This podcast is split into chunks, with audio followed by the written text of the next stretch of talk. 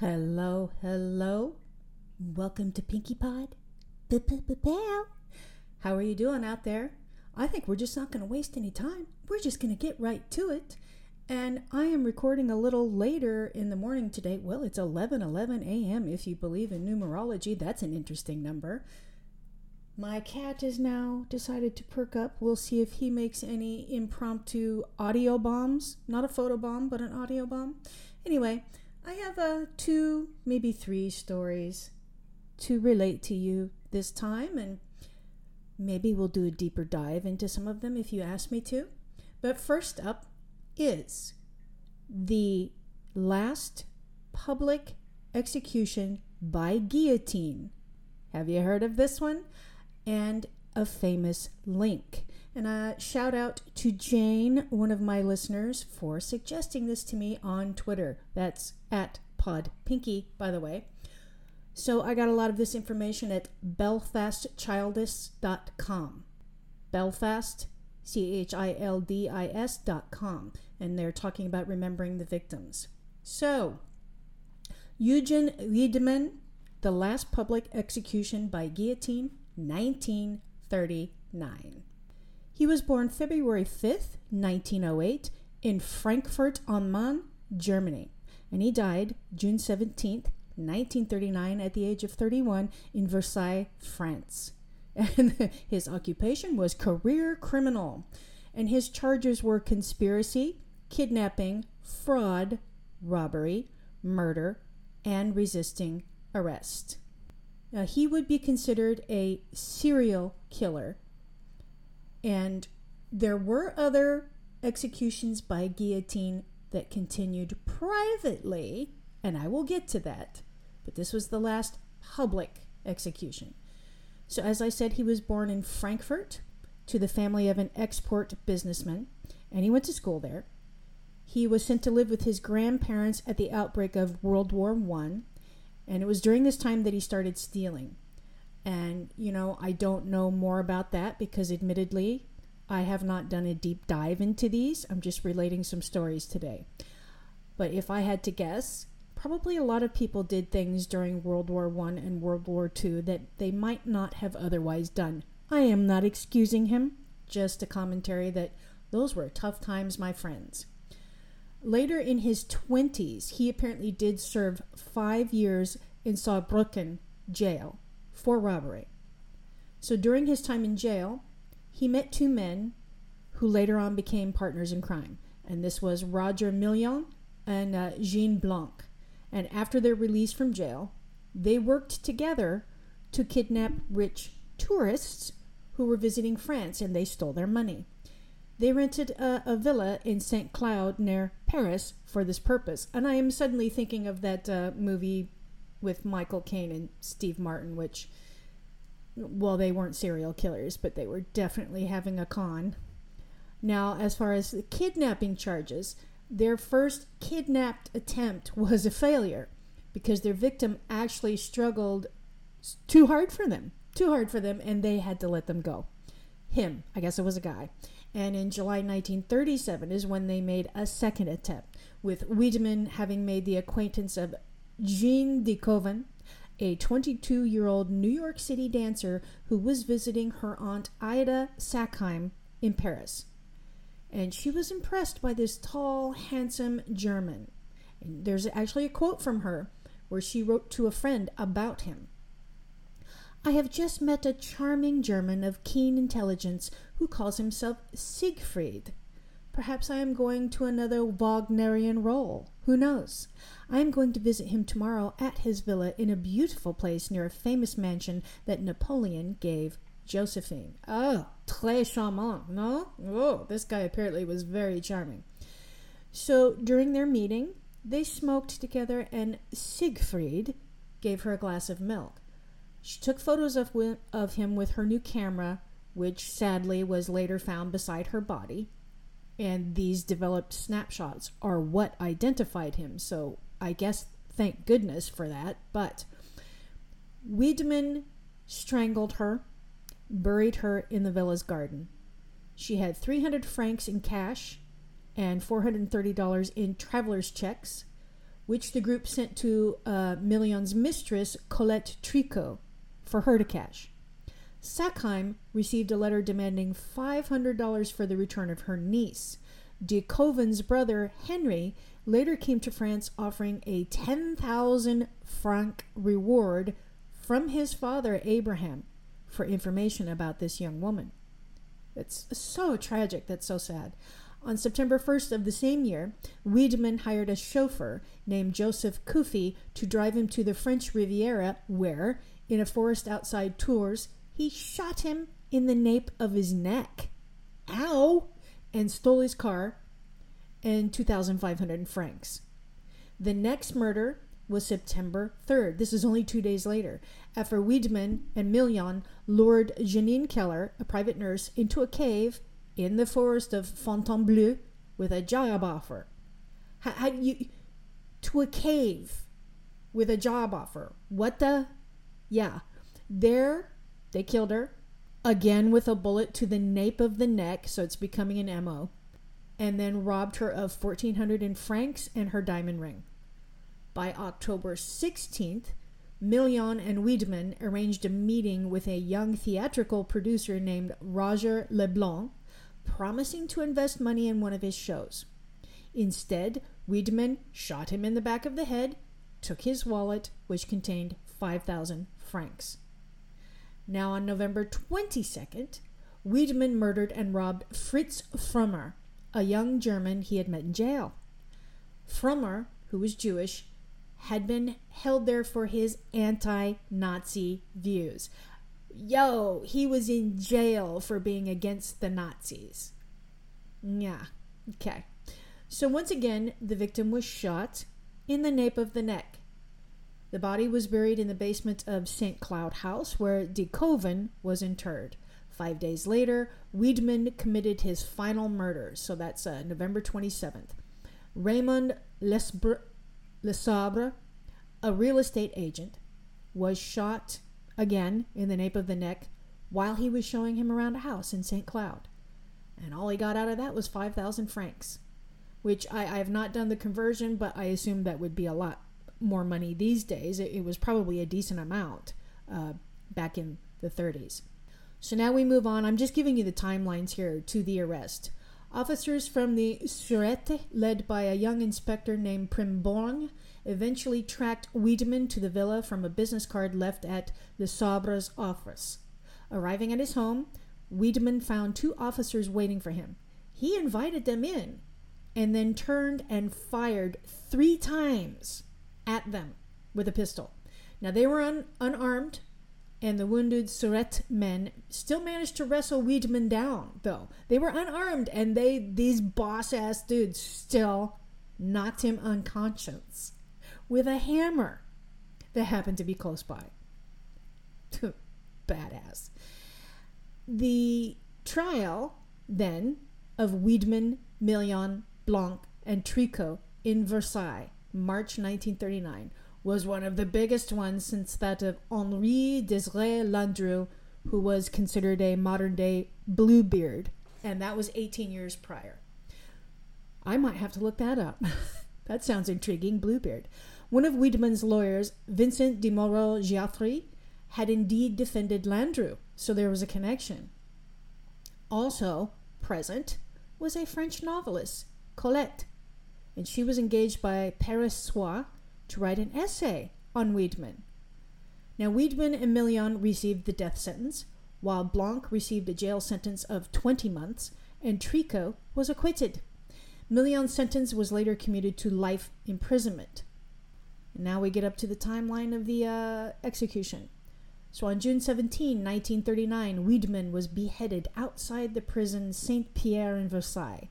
The hysterical behavior by spectators was so scandalous that French President Albert Lebrun immediately banned all future public ex- executions. And I'm here to tell you all that they shouldn't have been public in the first place, but he banned it.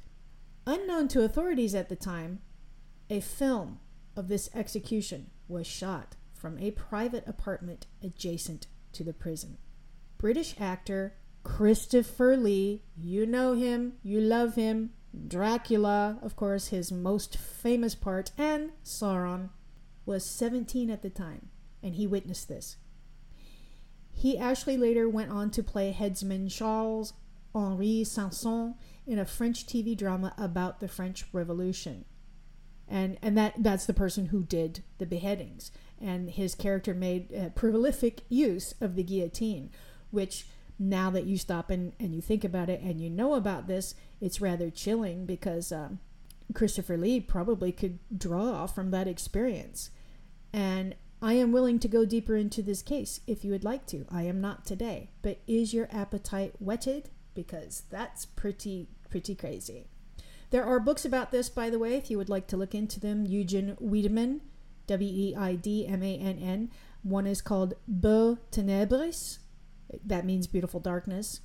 La pulsion du mal d'Eugene Weidmann, The Impulse to Evil of Eugene Weidmann. It's 412 pages, probably going to be in French. You might be able to find a translation.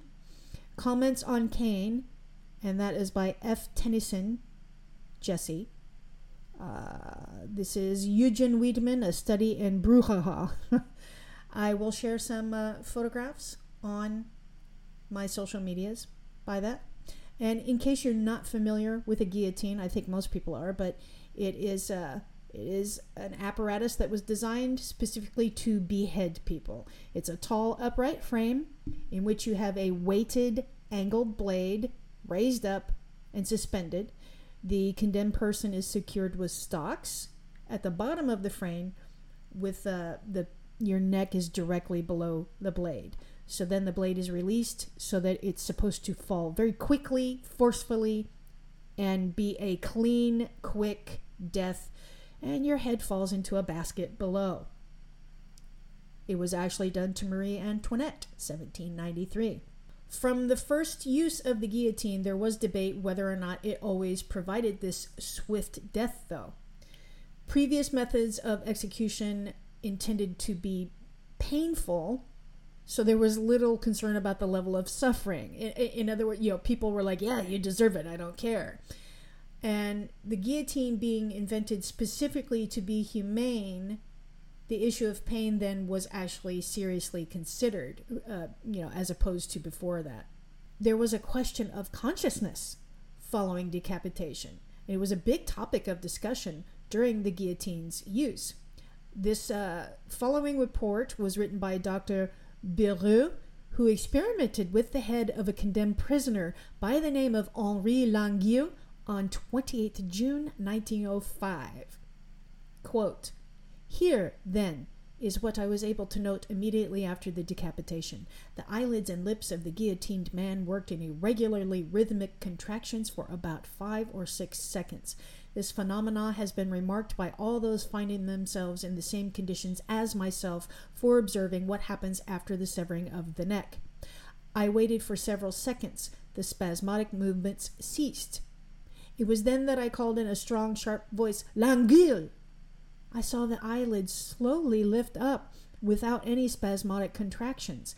I insist advisedly on this peculiarity, but with an even movement, quite distinct and normal, such as happens in everyday life with people awakened or torn from their thoughts. Next, Languille's eyes very definitely fixed themselves on mine, and the pupils focused themselves. I was not, then, dealing with the sort of vague, dull look without any expression that can be observed any day in dying people to whom one speaks. I was dealing with undeniably living eyes which were looking at me. After several seconds, though, the eyes closed again. It was at that point that I called out again, and once more, without any spasm, spasm, slowly the eyelids lifted, and undeniably living eyes fixed themselves on mine, with perhaps even more penetration than the first time. Then there was a further closing of the eyelids, but now less complete. I attempted the effect of a third call. There was no further movement, and the eyes took on the glazed look which they have in the dead. How many of you pictured that? Because that is creepy.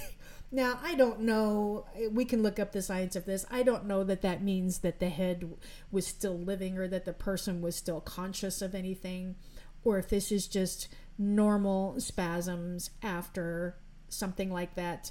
If you heard my Frankenstein episode way back, there are a lot of explanations for why a body would keep doing that. But it's quite something to hear a first-hand account from clear back in 1905. He paints quite the picture. It's it's pretty creepy. Now I mentioned briefly that that was the last that there were other executions done by guillotine. They were just done in private. The last official, from what I found, execution by guillotine, even in private, was in 1977 and hopefully I will pronounce these things properly. Uh, Hamida Djandoubi was uh, a Tunisian immigrant, and he was the last victim of a guillotine execution. That's 38 years after Eugen Weidmann's uh, public beheading. And the uh, Hamida was executed September 10th, 1977. So Hamida Djandoubi was a Tunisian immigrant, as I said, to France and was found guilty of kidnapping, torture, and murder of his girlfriend, French citizen Elizabeth Bousquet. After he was sentenced to death in February 1977, he did appeal twice, but it got him nowhere. It was 4:40 a.m. September 10th, 1977, in the courtyard of Baumettes prison in Marseille. Once the blade fell, there it was, the final execution by guillotine of anyone. By the time of this execution, both public and government support for beheadings and capital punishment in general had been dwindling, and the macabre details of Hamida's death made it worse. According to reports that eventually went public, a doctor present at the execution testified that Djandoubi remained responsive for about 30 seconds after decapitation. Within four years, capital punishment didn't exist at all anymore. No, no executions. Period. So even though it was highly publicized, it was behind closed doors. Thank God nobody saw it because if he was still opening his eyes and stuff, as the quote from the other guy in 1905 uh, was saying, that's hideous, and I can imagine it would have caused quite the riots. That's that's just that's just crazy to me. Can you imagine? Can you imagine? I can't. Well, I can actually. That's why I'm a writer. now, something else, a completely different sort of story that I wanted to share with you today. Have you heard of the Galapagos affair? There is actually a documentary right now, though it's it's a paid. I'd have to pay for it. I'm considering watching it. Uh, Satan came to Eden, or the Galapagos affair. Have you heard of this? Maybe not. Well, let's get a timeline here from thoughtco.com. First of all, the Galapagos Islands are a small chain of islands in the Pacific Ocean off the western coast of Ecuador. They are rocky, dry, and hot, and home to many interesting species of animals that you can find nowhere else. You've all you've probably heard of it because of Charles Darwin, of course. They are very well known for the uh, Galapagos finches, and that's what inspired Darwin's theory of evolution. They are now quite the tourist attraction and normally sleepy and uneventful. They did capture the world's attention. They were prior to being a tourist attraction, I sh- should say. You know, just not a lot of people know about them. They were rugged and uninhabited, but they did capture the world's attention in 1934 because they became the site of an international scandal of sex and murder. Got it? Let's do a quick little timeline. Friedrich Ritter and Dore Strauch arrived in 1929. They moved to the islands, feeling they need to uh, start over in a faraway place. He was a doctor, and he brought actually one of his patients, and that's Dory. Apparently, he was treating her for um, spinal. I forgot now if it was spinal meningitis, something to do with their spine. I'll get back to that. And they left behind spouses, so they, they were running off together.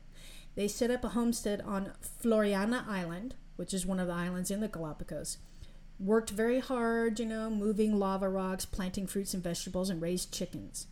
And they kind of became international celebrities even for that. You know, here they are, this rugged doctor and his lover living off this faraway island, away from civilization, etc. And some people did actually come to visit them.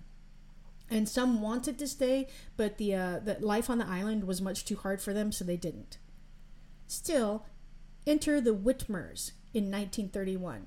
Heinz Wittmer, with his teenage son and pregnant wife Margaret, arrived in the islands. They stayed and they set up a homestead with a little bit of help from Dr. Ritter. Once they were established, they apparently had very little contact with each other, the families, and they seemed to, you know, prefer it to be that way. So everybody's doing their rugged, you know, survivalist sort of thing out there.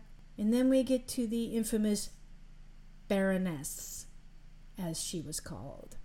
So it was not long after the Wittmers that four more people arrived, and they were led by Eloise Claiborne de Wagner Bosquet, who was known as the Baroness.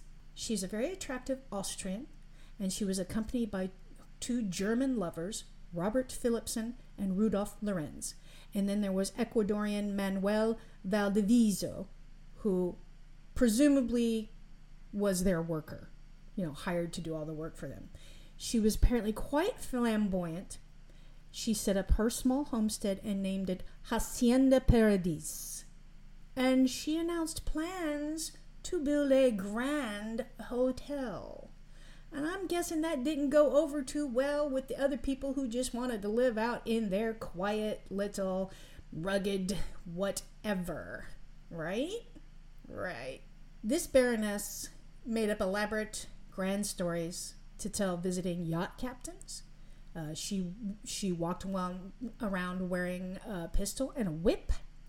She is said to have seduced the governor of Galapagos and anointed herself the queen of Floreana. Yachts went out of their way to visit Floreana because of her, apparently. And everyone sailing in the Pacific wanted to boast of an encounter with the Baroness. She did not, however, get along well with the others who who were already living there, namely the Wittmers, you know, who ignored her, and Dr. Ritter, who despised her.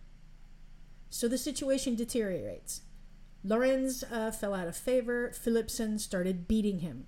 That is, uh, those are the lovers. So we got a lovers' quarrel going on. Lorenz started spending a lot of time with the Wittmers until the Baroness would come and get him. Then there was a prolonged drought, and Ritter and Strauch began to, to quarrel. Ritter and the Wittmers became angry when they started to suspect that the Baroness was stealing their mail and saying bad things about them to the visitors. And all of this would get repeated in the international press. So their reputations, they're being defamed. Things got really petty Betty, petty McBetty, and Philipson stole Ritter's donkey and turned it loose in the Wittmer's garden. And then Heinz shot it in the morning because he thought it was feral. just, we got the, the very definition of bad neighbors here, okay? By March 27, 1934, Baroness and one of her lovers, Philipson, disappeared. According to Margaret Wittmer, the Baroness appeared at the Wittmer home and said that some friends had arrived on a yacht and were taking them to Tahiti. She said she left everything they weren't taking with them to Lorenz, the one who was previously being beat, right? The other lover. Well, we're going to leave all this stuff with him. So the Baroness and Philipson departed that very day, and they were never heard from again. There are problems with the Wittmer story. No one else remembers any ship coming in that week and the Baroness and Wittmer never turned up in Tahiti. Now, oops, that's a that's a miswriting. Sorry, uh, Wittmer would not have been in Tahiti. It was Philipson. They also left behind most of their things. You know, uh, the items that the Baroness would have wanted even on a short journey. Probably toiletries, different little articles of clothing, this and that. Strauch and Ritter apparently believed that the two were murdered by Lorenz and that the Wittmers helped cover it up. This is just getting all kinds of convoluted. Strauch also believed that the bodies were burned. Why would you know that, you know? As the acacia wood, which is available on the island, burns hot enough to destroy even bone. Now, why would she think that? Why would she think that, right? Now the other lover, though, disappears. he was uh, that's Lorenz that supposedly they left everything to him, right?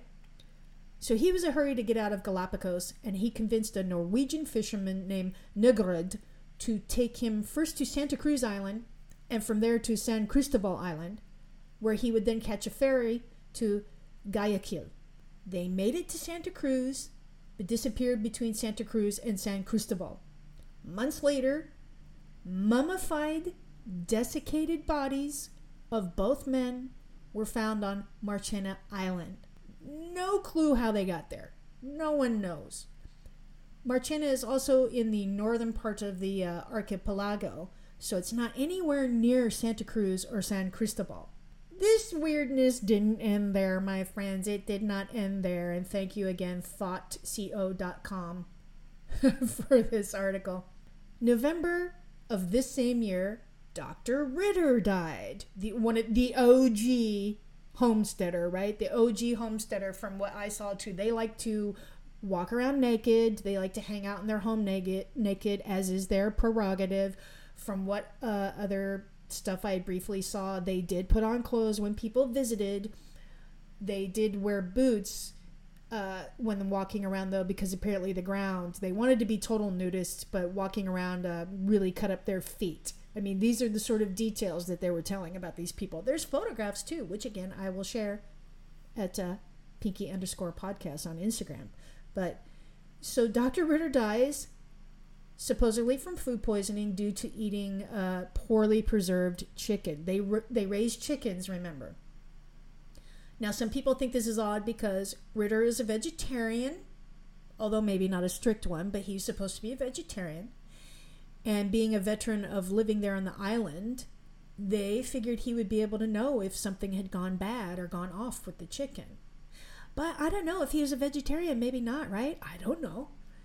So a lot of people though believe that Strauch, his own lover, had poisoned him because apparently he wasn't treating her very well. This is according to whoever though.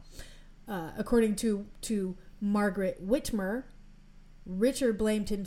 Richard himself blamed Strauch. And Wittmer wrote that he cursed her in his dying words. So Wittmer, a lot of this stuff I think uh, comes from Margaret Wittmer, who they were part of the second people, the group to come and settle, right? And some people think she's an unreliable witness, but I, uh, if I remember correctly, she might be the only witness they have, the only narration of anything on that island at the time. So now you have three people dead, two missing over the course of a few months. And the Galapagos affair, as it became known, has puzzled historians and visitors to the islands ever since. None of these mysteries have been solved.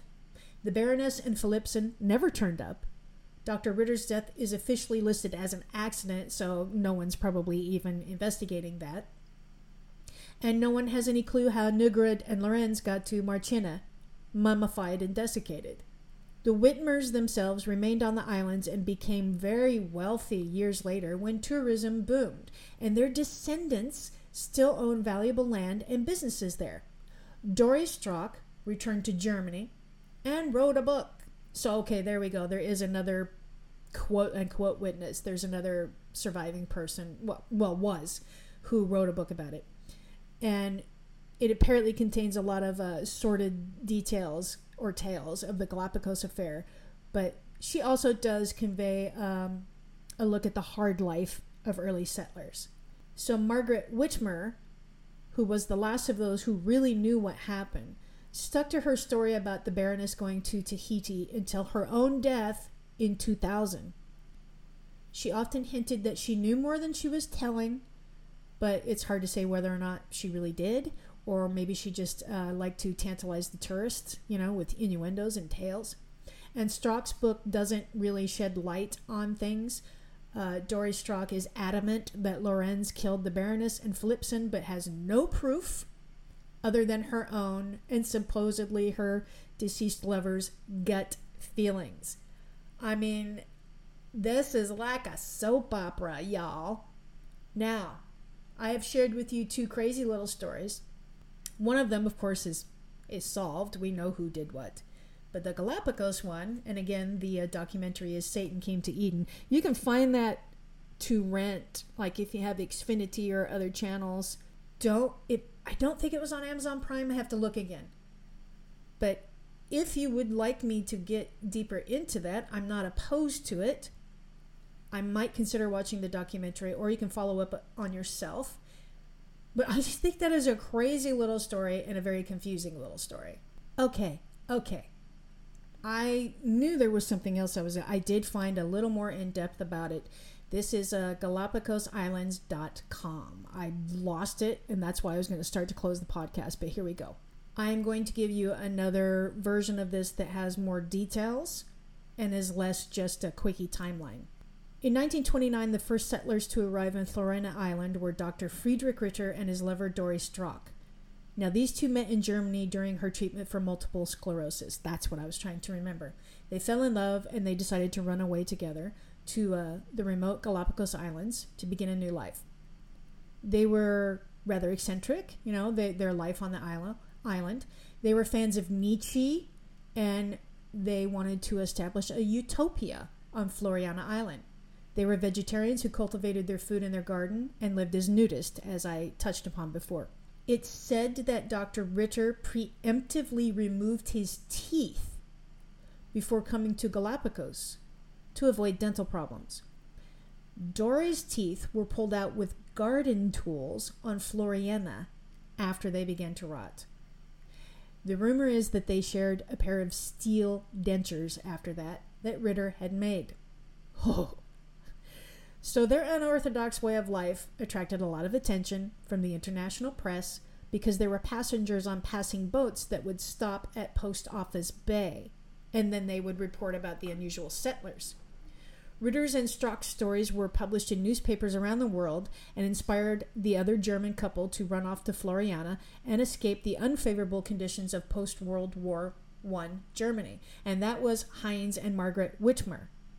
They brought their teenage son, as I told you, and his name was Harry, and this is in 1932, and they wanted to homestead on the island. Margaret was pregnant, and her son Rolf would be born in a cave on the island, and he is the per- first person then to have been born on Floreana. Dory and Margaret didn't seem to get along from the beginning, and the Wittmers were not allowed to homestead next to Ritter and Strauch. The Wittmers settled at first in a cave which was said to be an old pirate hideout, but then they later built a house. Respecting each other's space, the two groups did seem to get on by those standards with no contention between each other. Not friendly terms, maybe, but they kind of avoided each other. But it was in 1933 when it got weird, as I kind of touched upon before. The eccentric and outright bizarre self proclaimed Baroness Eloise Ravon de Wagner Bosquet arrived with her two lovers, Rudolf Lorenz and Robert Philipson. And I, I told you all this before. Uh, again, their manservant, Manuel Valdivieso. So, unlike Ritter and Strauch and the Wittmers, who had come to the Galapagos to reconnect with nature, this Baroness was preoccupied with money, fame, sex, and establishing that luxury, luxury tourist resort on the island. So, so far, this all checks out. The Baroness caused a lot of friction among the other settlers she proclaimed herself the Empress of Floreana. Uh, this is verifies that she carried around the whip and the pistol, and she acted as an authoritarian figure on the island. In addition to her outlandish ways, quote, she stole supplies from the other settlers. She also once shot a visitor to the island when she was on a hunting trip, allegedly an accident, and she quickly turned away others who came to the island. There were a pair of honeymooners who came ashore in Floreana after mistakenly drifting off course from another island, and the Baroness refused to help them and sent them back out to sea. Not very polite. Now, she didn't mind the attention that she got from reporters and millionaires, oh, you know, in their yachts who would stop by, and she made up lies about Ritter, which further exasper- exacerbated the uh, clash between them, of course and she seduced yacht captains and various male passengers aboard the visiting boats. her scandalous lifestyle and her announcement in the international press about her plans for this luxury resort attracted even more yachts. Now, the Wittmers, for the most part, made sure that they had little interaction with the Baroness and her entourage. They lived on the other side of the island. Ritter, on the other hand, was infuriated with the Baroness bad mouthing him, and he did not conceal his hatred for her, and he blamed her for ruining the isolationist lifestyle that he and Dore had sought to live in the first place when they arrived. Other settlers were fed up with the uh, Baroness's behavior, and they reportedly sent word to the governor of Galapagos, who went to Floreana to investigate the situation and ended up being seduced by the Baroness. So he left the island with nothing bad to say about her. Must have been a good time. She had a lot of domestic drama, as I touched upon. Lorenz and Philipson began to fight with each other, and the Baroness and Philipson would gang up on Lorenz. He sometimes ran away and stayed with the Wittmers for days until the Baroness went to drag him back. 27th March 1934 is when the Baroness and Philipson um, mysteriously vanished. We covered that one. It was Margaret Wittmer who claimed that the Baroness told her that her millionaire friends were taking her and Philipson on their yacht to Tahiti. But the story doesn't match up, as we said. Dory Strauch claimed that Lorenz murdered the Baroness and Philipson and that the Wittmers helped cover it up. So she's pointing a finger at everybody. This is getting a lot more clear. She was pointing a finger at everybody. And then Margaret Wittmer is talking about Ritter's hatred of the Baroness and how he and Lorenz suspiciously split up the possessions they left behind. Everybody pointing fingers at everybody. so, Valdivieso ran off on the very next boat to visit Floreana and seemingly returned to mainland Ecuador. And that's where we get the Norwegian fisherman, Nygard, to take him to San Cristobal. But of course, that didn't happen. They did buy supplies in Santa Cruz. They got part way. They got part way. But they vanished when they left Santa Cruz. The, the, that mummified body thing is still kind of tripping me up. That's just weird. And Friedrich Ritter died. We know that. Food poisoning, spoiled chicken. Um, Dory Strauch, his lover, if you recall all these names, claimed that drought on the island led to vegetables being scarce. And so that's why she and Ritter boiled some dead chickens they had found. Well, that was a very bad idea, if that's true. The Wittmers thought that that was strange and suspicious. The fact, especially that um, he died, Frederick Ritter died, but Dory Strauch was perfectly fine. And that is interesting if she ate the chicken as well. Sure, she might have had a stronger constitution, but it's interesting. It's interesting. So the memoirs that they wrote, Dory Strauch and Margaret Wittmer, they do write about being at Ritter's bedside when he died and their accounts of what happened are completely different. Strauch writes about a loving exchange of tenderness at Ritter's deathbed, while Wittmer claims that he glared at Strauch with hatred and wrote his last sentence, I curse you with my dying breath, in the last moment of his life. So these two women still hate each other's guts right up until the very end. Doris Strauch went back to Germany after Ritter's death. She died in 1943. Wittmer stayed on Floreana and made a fortune, as I told you. Told you their descendants still live there. And Margaret herself died on the island in, in 2000, and she was 96 years old. So she made it past everybody. she made it past everybody, and she never changed her story. And there you have a little more in depth on that. Thank you, GalapagosIslands.com. What do you think about this weirdness? That is such a weird, crazy story as the island turns. I think that's all I'm going to tell you for this week's episode. I know they've been a little sparse lately.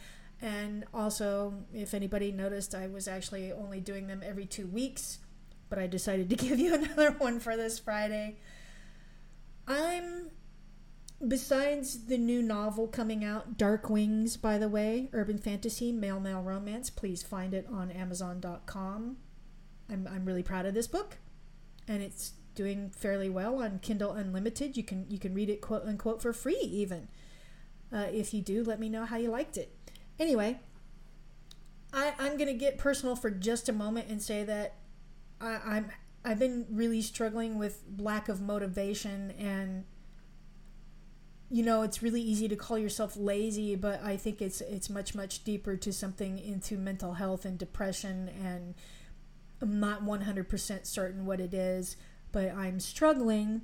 And if anyone can relate, you know, I would love for you to just hit me up and say hi or tell me chin up, okay? I'm not necessarily looking for advice. Please don't do that. Just bearing myself for a moment here to say that probably some of the things I'm doing online instead of doing things offline, which I should be, are just distractions from my mental state. But I I will prevail, right? Usually I do. Uh, I started up my Patreon again. I don't know. I, I would love to post a bunch of stuff on there, but people weren't really.